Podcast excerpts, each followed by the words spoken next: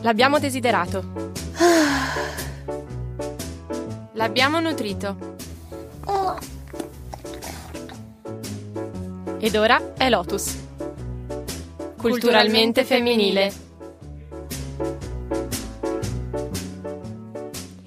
Ciao a tutti, benvenuti, questo è Lotus, siamo mh, nello studio di Radio Statale in via Festa del Perdono 7. Io sono Marta Mazzio Melchionda e sono qui con Chiara Mastromauro. Ciao a tutti, benvenuti. Questa è l'ultima puntata prima di Natale di Lotus e vi volevamo ricordare che noi siamo due ostetriche e con Lotus trattiamo tematiche inerenti alla femminilità, quindi più in generale tutta la cultura femminile, la nascita, l'ambito ostetrico, ma anche più in generale la salute. Oggi abbiamo una puntata ostetricissima in quanto parleremo del percorso nascita come proposto dalle linee guida internazionali e eh, lo confronteremo per come invece è qui in Italia.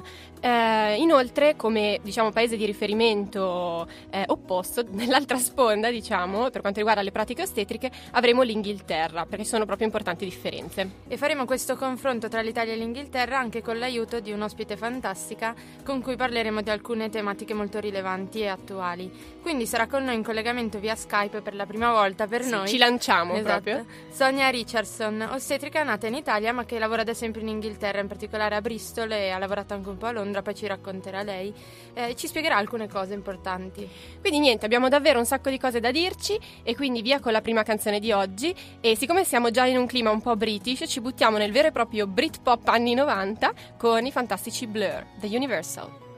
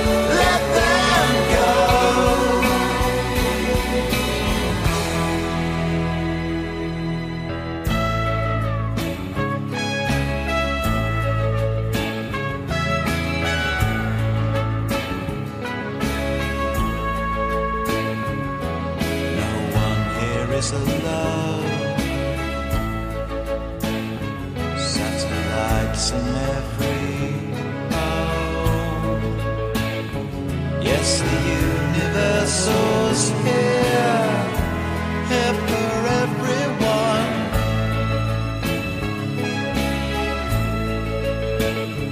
Every paper that you read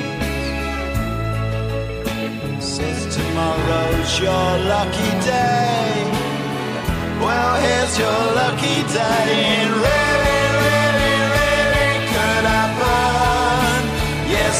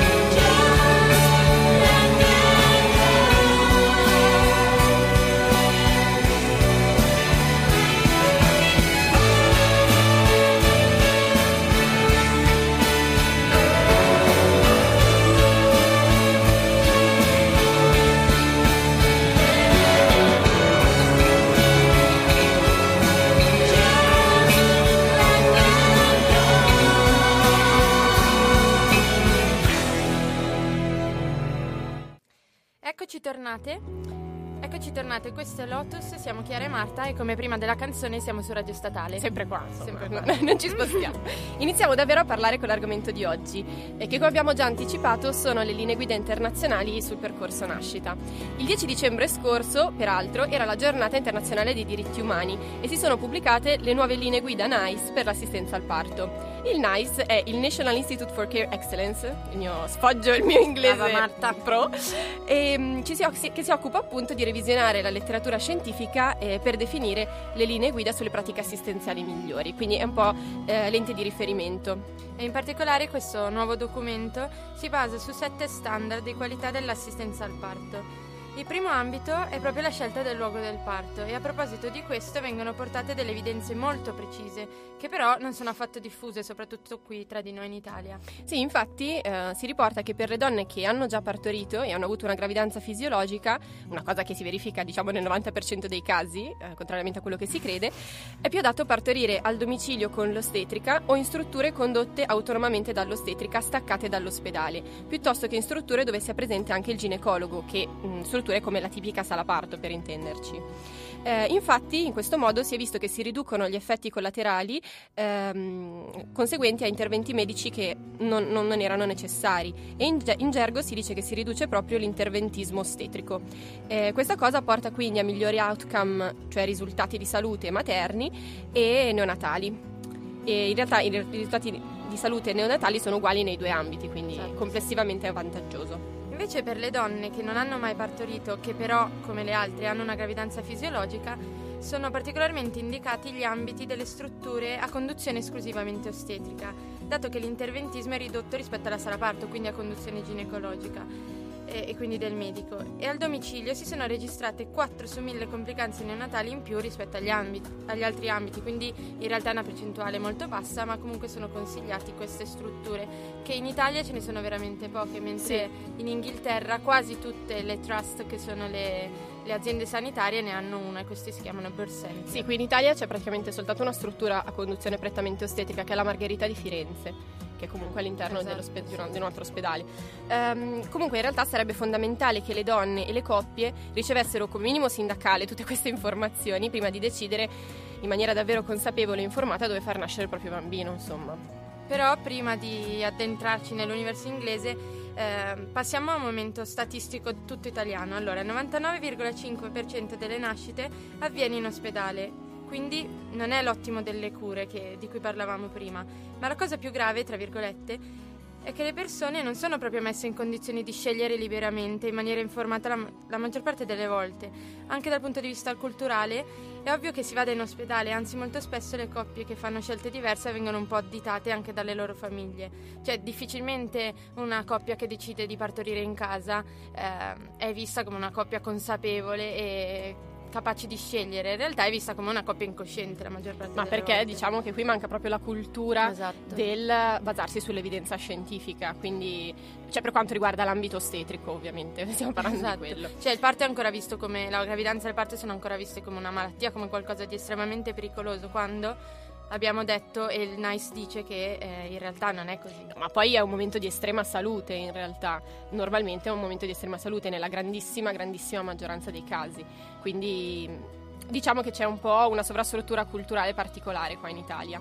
Ehm, un altro standard per la qualità di assistenza è la one-to-one care durante il parto. E consiste nel rapporto uno a uno ostetrica partoriente, diciamo una sola professionista si dedica all'assistenza di una sola donna. Questo ehm, diciamo che è proprio una garanzia di sicurezza per quanto riguarda il, ehm, lo svolgimento di tutto il processo. Esatto, perché infatti aumenta le probabilità della donna di avere un parto fisiologico eh, e contribuisce a ridurre anche la durata del travaglio. E adesso vi facciamo rilassare perché direttamente dall'Inghilterra, sempre, arrivano gli Oasis con un treno carico carico di British style, per rimanere in tema, con The Importance of Being Idle. Thank you.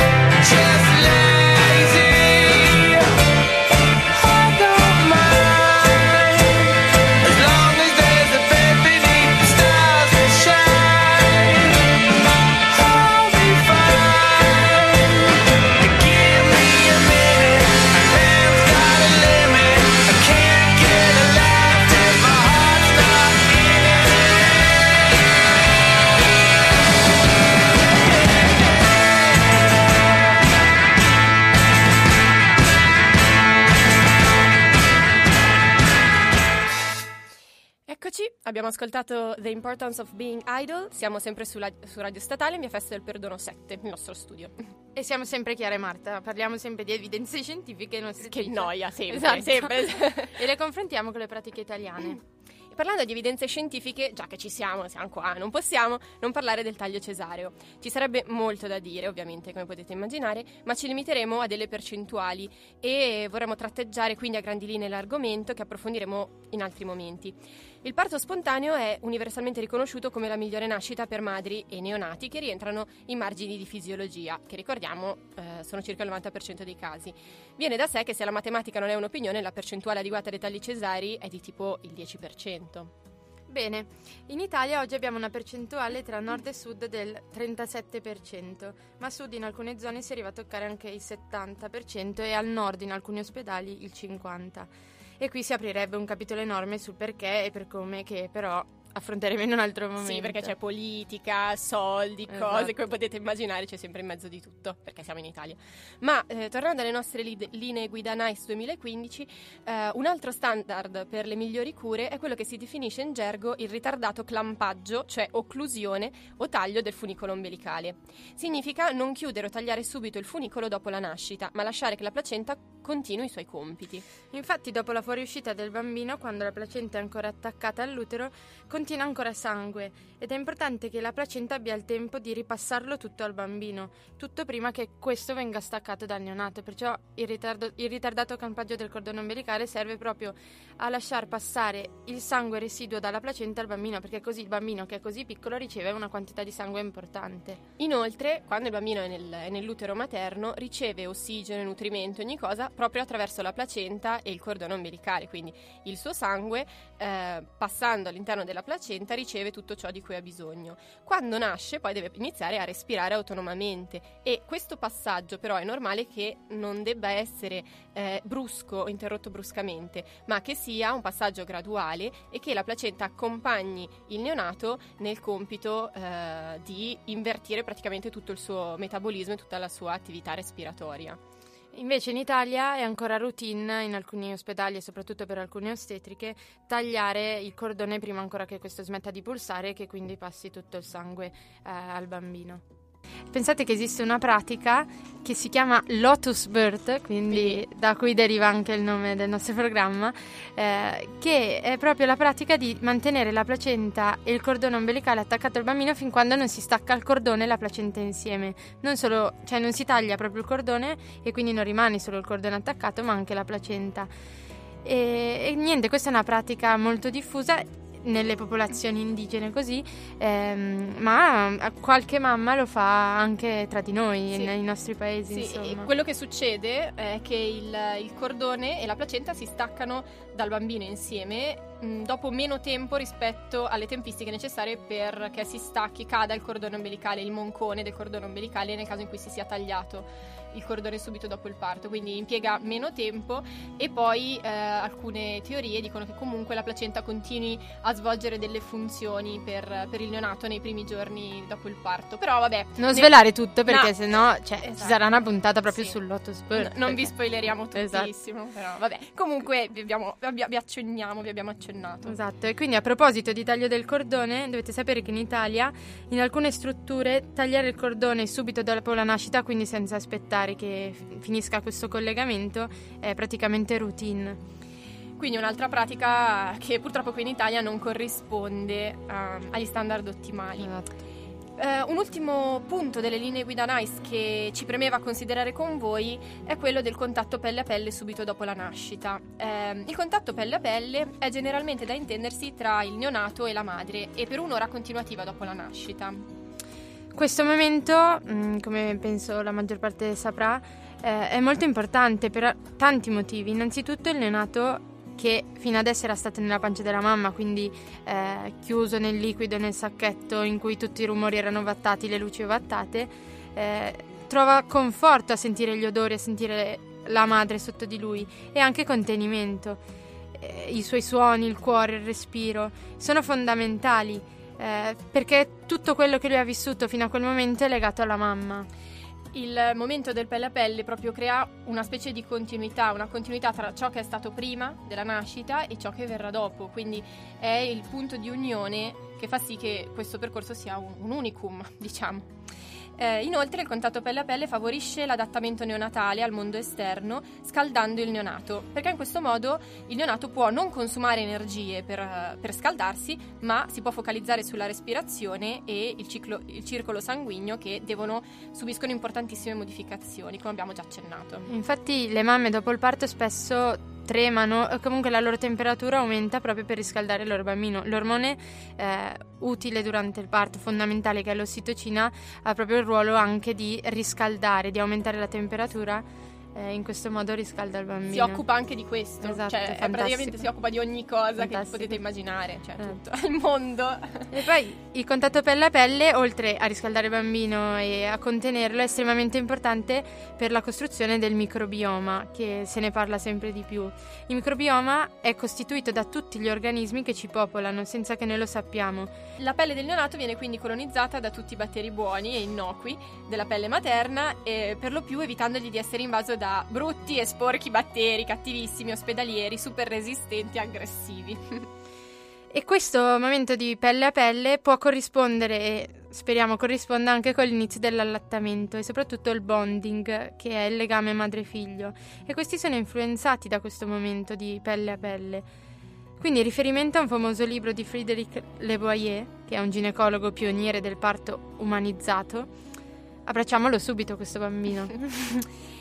E a questo punto cominciamo a pregustare un po' di Inghilterra con una canzone, eh, perché dopo questa canzone avremo in collegamento via, spy, via, Skype un ospite speciale che si chiama Sonia Richardson, che ha davvero un sacco di argomenti interessanti da portarci. E allora, per entrare ancora di più nel mood british, gli inglesissimi Arctic Monkeys con Knee Socks.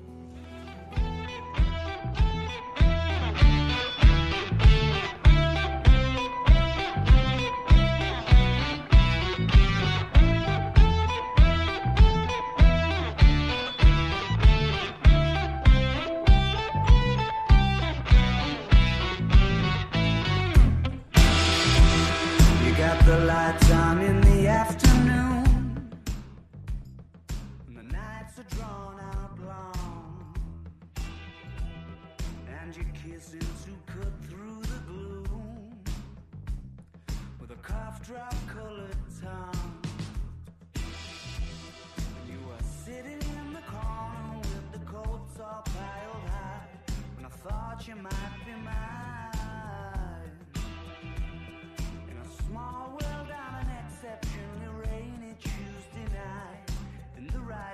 Sometimes.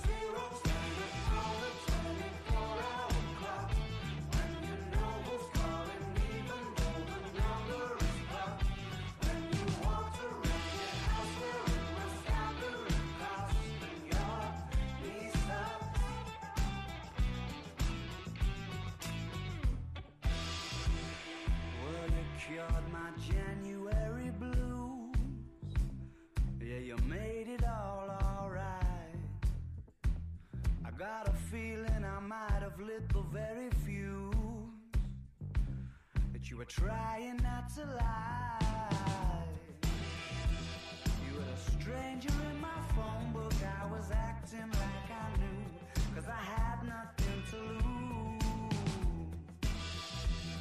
When the winter's in full swing and your dreams just aren't coming true. And it's funny what y'all do.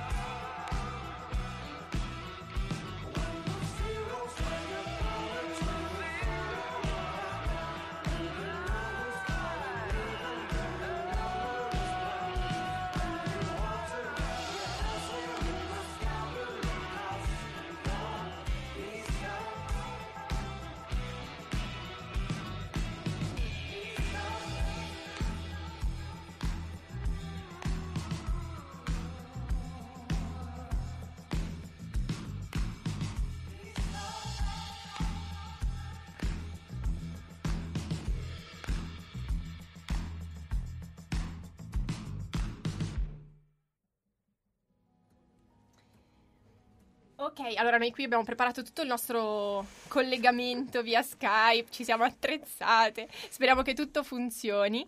E, ehm, con Sonia Richardson, vi ricordiamo. Sì, Sonia Richardson è un'ostetrica mezza italiana, mezza inglese che noi abbiamo avuto la fortuna di conoscere a Bristol in un corso chiamato Midwives in UK, eh, fatto apposta per tutte quelle ostetriche che sono interessate al mondo inglese e che vogliono andare a lavorare lì o comunque interessate alle linee guida un po' come se non si fosse capito come siamo io e Marta. Interessate alle linee guida internazionali, esatto. ma come tutti dovrebbe, come tutti dovrebbero essere, essere giusto. Ah, ok. Ehm, ok, quindi Sonia? Pronto Sonia, ci sei? Sì, ci sono. Grande. Ciao. Ciao. Ciao. Allora, ci vuoi dire un po' tu chi sei, che cosa fai, di cosa ti occupi? Uh, allora, ciao, sono, sono, sono Sonia, sono una... a me piace chiamarmi midwife piuttosto che ostetrica, mi piace più come mm. nome. Sì. E ho fatto la scuola a Trieste, uh, però non ho mai lavorato in Italia e mm, appena diplomata sono, mi sono trasferita nel Regno Unito dove tra l'altro sono nata perché appunto come avete specificato voi sono metà inglese mm. E, e, lì ho avuto la fortuna di trovare lavoro subito uh-huh. e, mm, e, niente, ho lavorato per anni come ostetrica della comunità, eh, per cui assistevo alle gravidanze um, fisiologiche, assistevo alle nascite a domicilio, uh-huh. eh, ho anche lavorato in un centro nascita e, e ho anche lavorato nella sala parto tradizionale. Uh, non lavoro più a Londra, um, mi sono trasferita a Bristol, ho tre bambini, e, e, e, in verità adesso sono un po' tornata all'Ovile, sono tornata a Trieste, ci rimango per un periodo di due anni, due anni e mezzo. Mm-hmm. Per cui sono ritornata. Perché di là tutta lavori per l'OMS, giusto?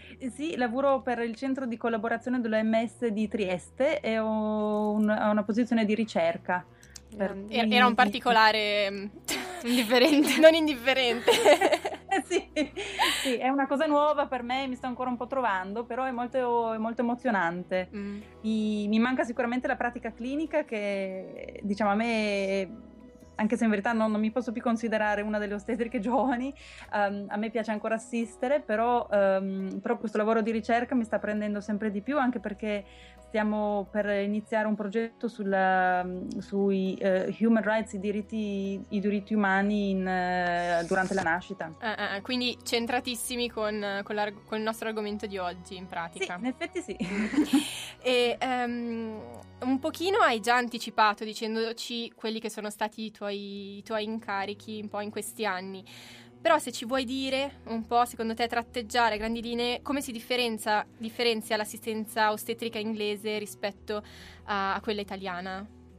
Eh, beh sì, um, diciamo che eh, lavorando nel Regno Unito come midwife si è, più, um, si è sicuramente molto più autonome di, delle colleghe in Italia, uh, si lavora in maniera indipendente, noi uh-huh. siamo le specialiste della, della gravidanza, del parto e del puerperio fisiologici. Uh-huh. Um, noi abbiamo un motto nel Regno Unito che sarebbe um, ogni donna ha bisogno di un'ostetrica e qualche donna ha anche bisogno di un medico ostetrico. Mm-hmm. Eh, di conseguenza l'assistenza che dà un'ostetrica è eh, totalmente indipendente se eh, si è in assenza di complicazioni, come il, boh, il 70-80% delle gravidanze. Mm-hmm. Mi pare che le, le, le, percentuali le sapete, più, le sapete meglio voi. sì, circa il 90 noi abbiamo reperito. Sì. Comunque, appunto, anche in caso di complicazioni, l'ostetrica rimane la figura principale um, di riferimento a una donna e alla sua famiglia. Mm-hmm. Bene, e queste differenti modalità di assistenza mi sembrano molto influenzate dalla consapevolezza della libertà di scelta che le donne hanno e sono consapevoli di avere. E un po' questo ce ne avevi parlato anche nel corso. Vuoi parlarcene anche in questa occasione? Ah sì, eh, sì, è vero, questa è una delle differenze sostanziali. Le donne, le donne inglesi, eh, beh io dico inglesi in verità dovrei dire le donne britanniche, però anche le donne eh, che non sono britanniche ma che lavorano e che vivono, o che semplicemente che vivono e che partoriscono nel Regno Unito, sanno, che, sanno bene i loro diritti, eh, sanno che l'ultima parola in fattore di decisione della propria cura spetta a loro. Uh, questo si traduce nel fatto che uh, noi come operatrici sanitarie, come midwives, non possiamo assolutamente um, operare o uh, infliggere, perché si tratta proprio di infliggere qualsiasi manovra o pratica se la donna non dà il proprio consenso. Um, per fare un esempio pratico, ehm, non esiste nessun tipo di cesareo forzato, se una donna non dà il proprio consenso a un'episiotomia non si fa. Ehm, insomma, c'è eh, la totale libertà della scelta della donna, anche se la donna vuole essere assistita a domicilio, ad esempio. A parte che la, la nascita a domicilio è, ehm, è, gratuita ed è sul sistema sanitario nazionale. Mm, importante magari differenza. le percentuali di donne che partoriscono a domicilio non sono, non sono, molto alte come in paesi come l'Olanda, ci assestiamo sul 2, sul 3%, diciamo, dipende poi dalle zone però se una donna desidera partorire a domicilio, anche se in verità le condizioni di fisiologia non sono, cioè non sono completamente a posto, la donna ha, eh, può decidere di partorire a domicilio e l'ostetrica ha il dovere di assisterla. Certo. Mm. Ma ehm, se volevi illustrarci un po' qual è il percorso più comune quindi di una donna in gravidanza in Inghilterra? O nel Regno Unito per essere politically correct come te. Mi confondo sempre. Eh, allora, una donna mm, rimane incinta e, e si reca dalla propria midwife, uh, si reca dalla community midwife, cioè l'ostetrica che opera sul territorio. Um, si vedono insieme per la prima volta e fanno il cosiddetto si chiama booking, è un appuntamento in cui uh, si danno molte informazioni alla donna e ma anche la donna dà tantissime informazioni alla midwife perché incomincia ad instaurarsi questo rapporto che poi durerà durante tutta la gravidanza tra midwife e ostetrica, eh, tra midwife e donna. Scusate. E, ehm, la midwife è quella che uh, decide se la gravidanza è fisiologica o meno, se ci sono delle complicanze, se c'è bisogno di un parere di un medico ostetrico, allora chiaramente la riferisce al medico ostetrico. Però um, poi non è che la donna uh, verrà seguita dal medico ostetrico eh, e basta, anzi eh, si lavora in team, si lavora insieme, questa è una, un'altra politically correct frase certo. in, eh, che si usa in Gran Bretagna, per cui la donna comunque avrà sempre come riferimento la midwife. Um, poi l'ostetrica la, eh, l'assiste dove lei sceglie di partorire, sia essa in casa o uh, in una midwife led unit, che una traduzione sarebbe le nostre case parto, mhm. comunque sul sistema sanitario nazionale. Eh, oppure in una, quella che si chiama un obstetric unit, che mm, una traduzione potrebbe essere la nostra sala parto tradizionale. E poi ne segue il porperio a domicilio fino, beh, legalmente fino a 28 giorni eh, in verità ehm, non si va quasi mai fino a 28 giorni perché nel Regno Unito mancano tantissime ostetriche e di conseguenza la mole di lavoro è grandissima. Um, per cui di solito si fanno delle visite eh, a domicilio fino a 10-15 giorni post parto.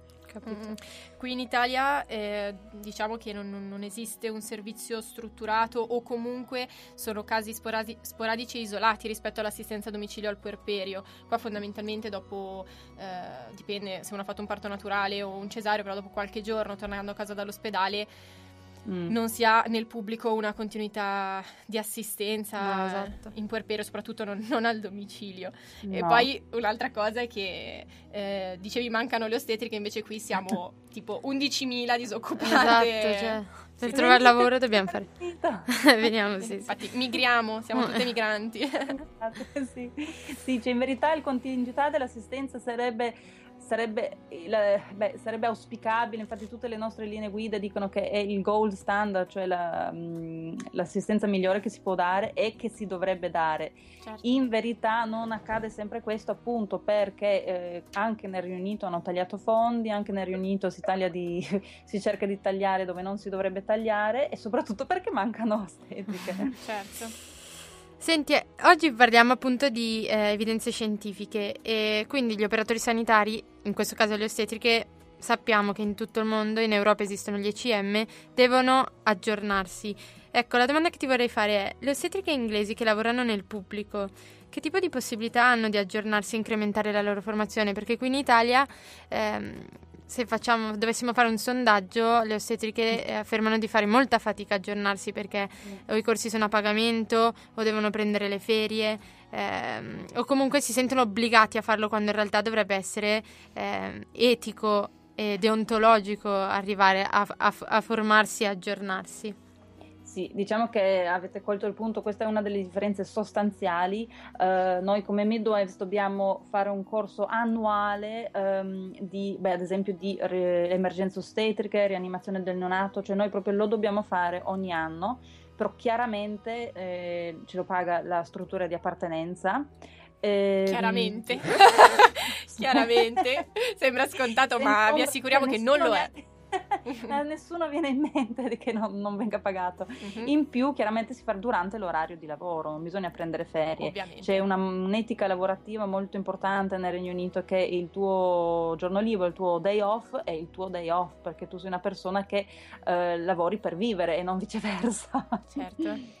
Um, non solo, però um, dipende anche un po' dagli ospedali, dipende dalle aziende, però uh, ti pagano anche corsi universitari. Io ho avuto la fortuna um, di essermi laureata, perché io quando ho lasciato l'Italia non, non ero laureata, c'era ancora il diploma di laurea, uh-huh. per cui ho finito la laurea, ho fatto una laurea in salute della donna che mi ha pagato interamente la struttura dove lavoravo. Uh-huh. lavoravo. Sì. poi mi hanno pagato un concorso sul, um, di medicina tropicale perché volevo lavorare um, al, nel sud del mondo. Uh-huh. Eh, insomma, le, le, attività formative ce ne sono tante, anzi di solito usano proprio un'attività, la promessa di un'attività formativa per cercare di, um, di attirarti a lavorare per loro. cioè, proprio... Mm, forte, bellissimo. Ma il fatto che ci siano tutte queste specializzazioni disponibili per l'ostetrica, eh, in che modo credi che influenzi poi effettivamente l'assistenza alla donna? E certamente dà una qualità molto alta. Mm. Proprio il, il, nostro corrispettivo del nostro collegio, che è il Nursing and Midwifery Council, dice che proprio noi dobbiamo uh, dare alla donna e, e, di conseguenza quando io dico donna intendo anche la donna e la sua famiglia uh-huh. una qualità eh, dell'assistenza il più alta possibile sempre, cioè non esistono scusanti, noi dobbiamo essere sempre aggiornatissime, informatissime e di conseguenza ci tengono ad, aggior- cioè, ci tengono ad aggiornarci a, a insomma, se c'è una, una, linea guida nuova ce la fanno sapere immediatamente. Eh, mm-hmm. Si dice in verità che ogni due anni bisognerebbe fare un corso nuovo in più, cioè questo in più ovviamente al corso annuale di emergenze, di rianimazione, eccetera, sì. eccetera. Abbiamo capito. Molto interessante. Beh, Sonia, grazie davvero. mille, ti ringraziamo veramente tantissimo, però rimani sì. con noi perché dopo la canzone tratteremo tematiche di attualità insieme. Perfetto, grazie. E, in relazione alla consapevolezza di sé che abbiamo già eh, iniziato a trattare con, con Sonia, ehm, sappiamo, abbiamo capito che è indispensabile per scegliere al meglio eh, per la propria salute. Abbiamo fatto eh, questo riferimento e lo riprendiamo all'interno della prossima canzone che è What I Am di Eddie Brickell and the New Bohemians.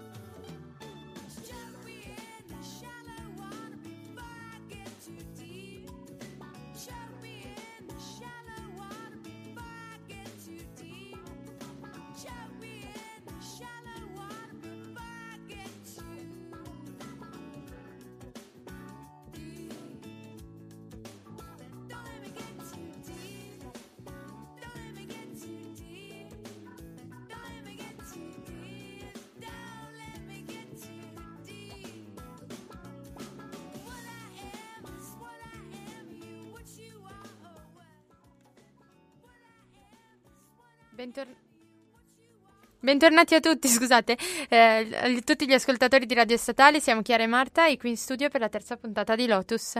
Oggi su parliamo statale, su Radio ovviamente. Statale, certo. Oggi parliamo di ostetriche nel mondo ed evidenze scientifiche. In collegamento da Trieste, già prima della canzone, avevamo Sonia Richardson, una vera e propria ostetrica del mondo, come ci ha raccontato, e um, con lei affronteremo anche alcuni argomenti di attualità. Sonia, ci sei? Sì, eccomi qua. Eccola, sempre qua. Benissimo. Allora, dovete sapere che Sonia ha un popolarissimo e anche popolosissimo gruppo su Facebook dedicato a tutte le midwives che sono interessate alla realtà inglese. E eh, proprio qui, su questo gruppo, abbiamo trovato un articolo dell'Huffington Post del 10 dicembre. Quest'articolo, in occasione della giornata dei diritti umani del 2015, racconta l'interessantissima storia avvenuta nel 2010 di un'ostetrica chiamata Agnes Gereb che è un'ostetrica ungherese condannata agli arresti domiciliari per aver assistito le donne durante il parto in casa.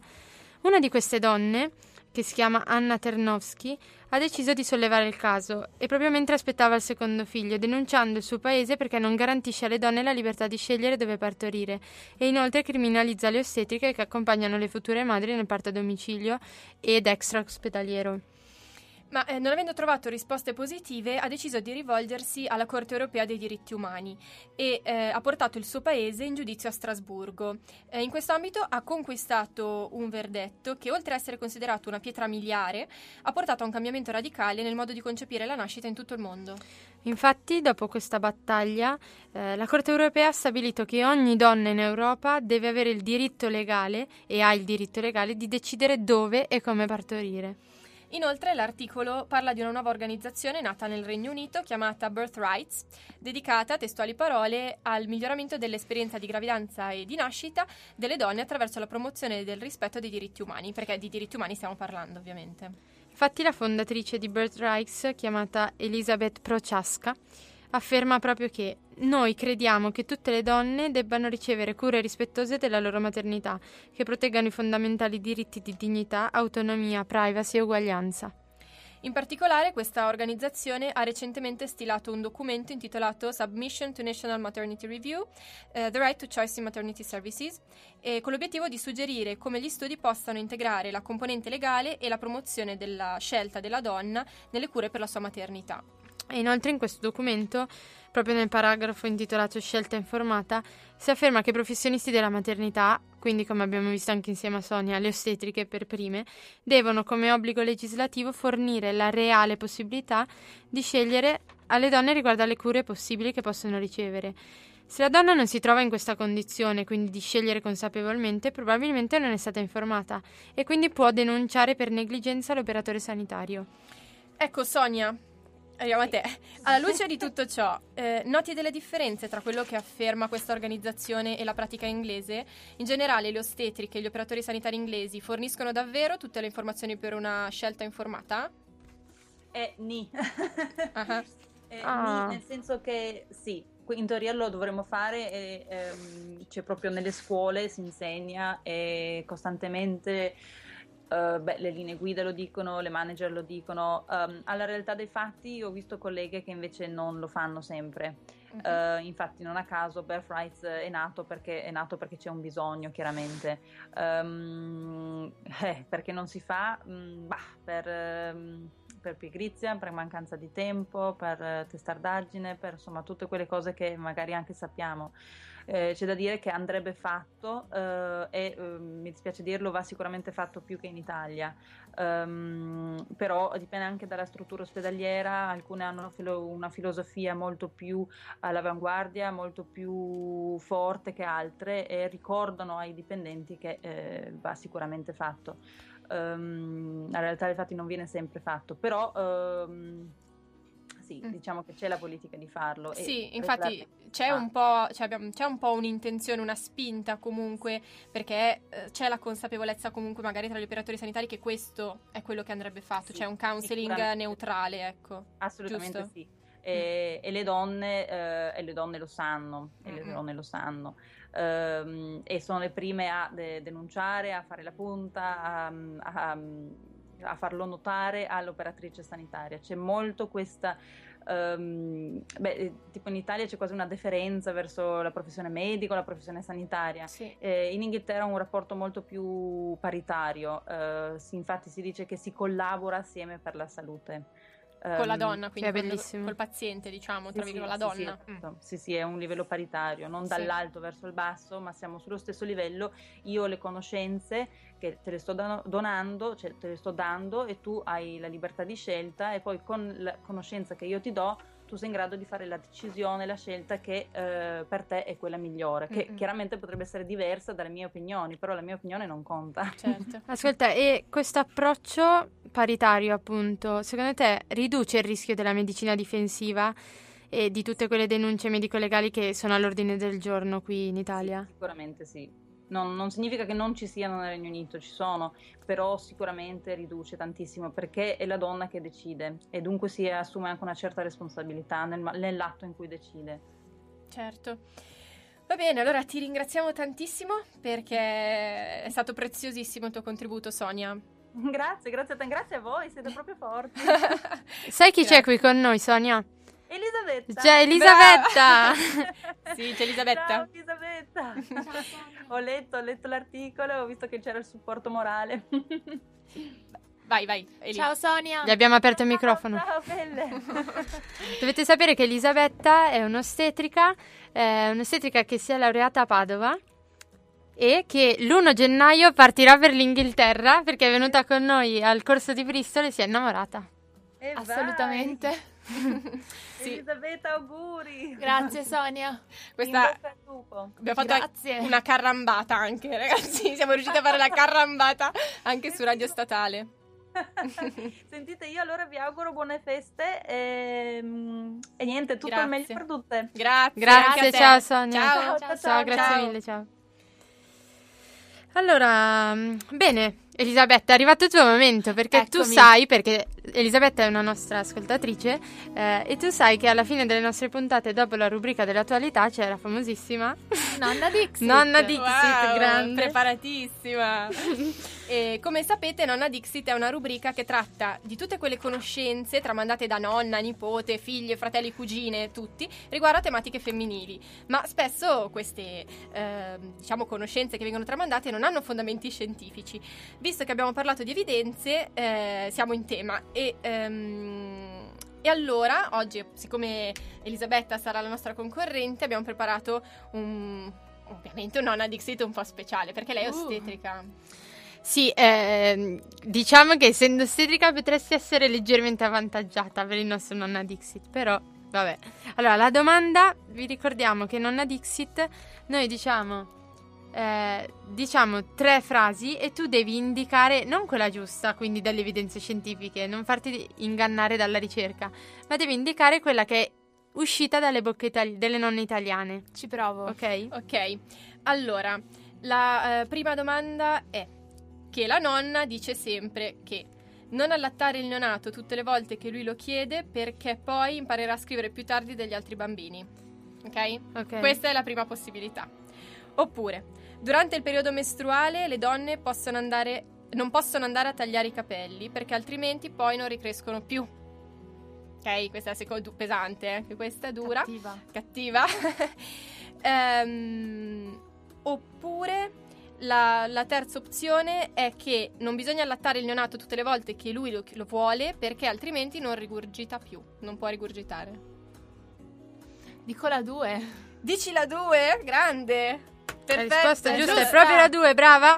Marianna, Bravissima. gli applausi li facciamo. Gli applausi stavolta mancano. Comunque sì, sì Perché le vinto. nonne infatti spesso dicono ehm... che non si possono tagliare i capelli durante il ciclo mestruale perché poi altrimenti non ricrescono più. Cioè, adesso Marianna è stata la portatrice di questa perla, eh, di questa perla storica. Che oltre eh. a fare la fonica chiede aiuto a casa per nonna Dixit. Dici, ma da dove è uscita sta cosa? Tu lo sai? Eh, la mia nonna dice sempre che nel periodo mestruale ci sono una serie di coincidenze astrali un po' particolari eh. dove alla fine la donna deve dedicarsi solo a sé, ma non tagliare i capelli, sistemarsi, ma deve proprio rilassarsi, stare proprio in un momento di tranquillità e tagliare i capelli viene visto come una cosa un po' tra virgolette negativa e quindi c'è tutta la licenza del fatto che non potrebbero poi più crescere, quindi a rischio e pericolo. Pensate, Grande. però saggia comunque la nonna. Potrebbe fa- avere delle evidenze Sì, potrebbe avere del, del fondamento, nel senso che il dedicarsi a sé, il concentrarsi su di sé è, è un, punto, un punto interessante per, per il C. Quindi brava, la nonna. Grande nonna della Ringraziamo la Marianna. Sì, ringraziamola, veramente la taggeremo, non so, Facebook, la nonna. Bene, oltre a ringraziare la nonna di Marianna, Marianna perché senza di lei non potremmo esistere come No, Lotus, no, grazie. saremmo- saremmo morti. Grazie a voi per l'opportunità. non, non esisteremmo senza di lei. Salutiamo e ringraziamo Elisabetta e personalmente ti faccio tantissimi auguri per il tuo viaggio in Inghilterra e per la tua Vabbè. professione di ostetrica. Grazie Ah, Chiara. Anche io, anche io, un bocca al lupo ragazze. enorme, enorme. Grazie di essere stata qui con noi. Ti sei divertita? Un sacco. Beh, oh, non capita tutti i giorni, eh. Eh, no. Il studio di radio statale so perché. Potrei dire io c'ero. esatto. Vuoi mettere? Hai visto anche i momenti di panico ed ansia? Ci Quindi- siamo divertiti. Esatto. Quindi siamo giunti al termine di questa terza puntata, Marta. Eh, mi sa di sì. No. Anche questa è passata.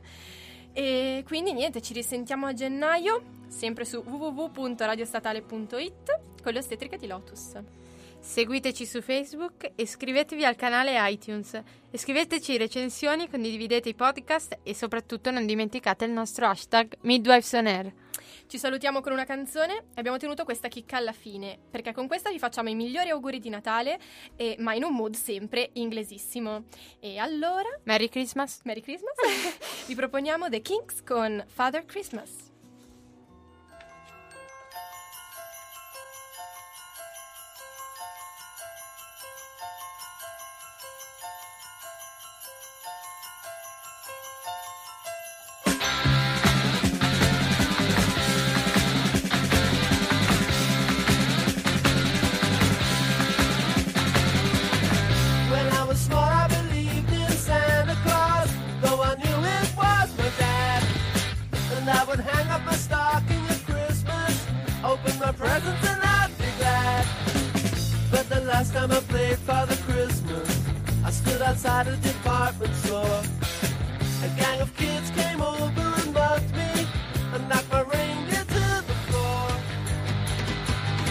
Bye.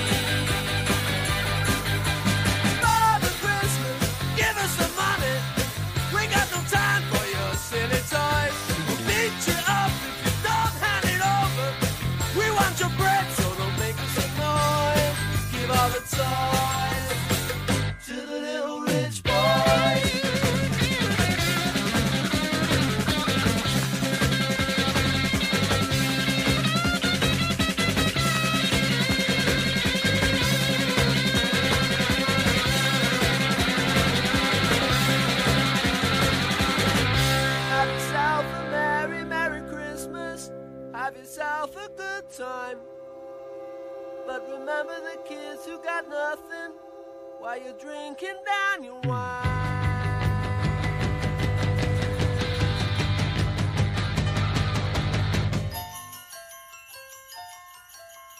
Father Christmas, give us some money. We got no time for your silly toys. Father Christmas, please hand it over. We'll beat you up, so don't make us